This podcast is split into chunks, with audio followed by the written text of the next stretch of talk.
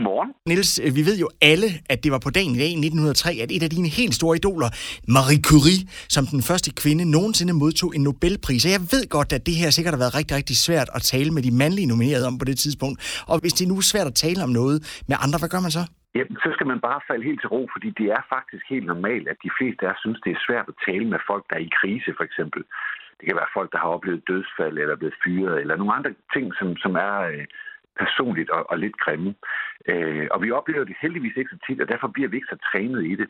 Men her er det altså ret vigtigt at huske på, at de fleste, der oplever en krise eller står i en situation, som ikke er særlig sjov, faktisk rigtig gerne vil tale om det.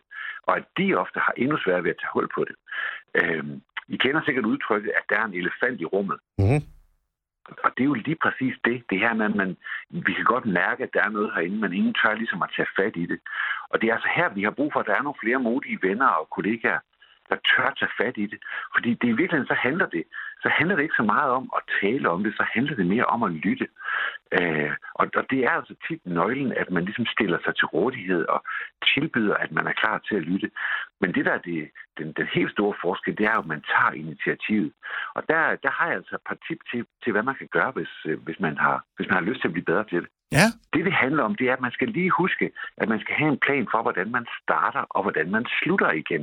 Og jeg tror, mange er bekymret for, at man taler med en, der er ked af det eller i krise, at så skal man enten komme med en masse svar, eller også så kan det blive en tårvedet omgang, der varer resten af dagen. Og det behøver det slet ikke. Så det, der er tippet, det er, at man, man starter lige med at give sig lidt god tid, og så starte forsigtigt. Man kan jo lige tale om noget andet først, så man, så man ikke sådan lige springer ud i det og siger, at du er nok blevet afsløret som øh, alkoholiker. Det er ikke sådan lige måden at gøre det på. det her med, ligesom at prøve sådan at, at, at bevæge sig stille og roligt ind på det, så bliver det naturligt. Så man nærmer sig emnet stille og roligt. Og så handler det om at stille åbne spørgsmål.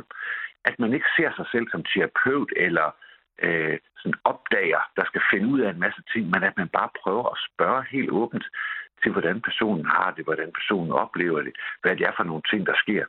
Øh, og når man så kommer i gang med det, så finder man faktisk ofte ud af, at bare det der med at lytte, det er det aller, aller vigtigste.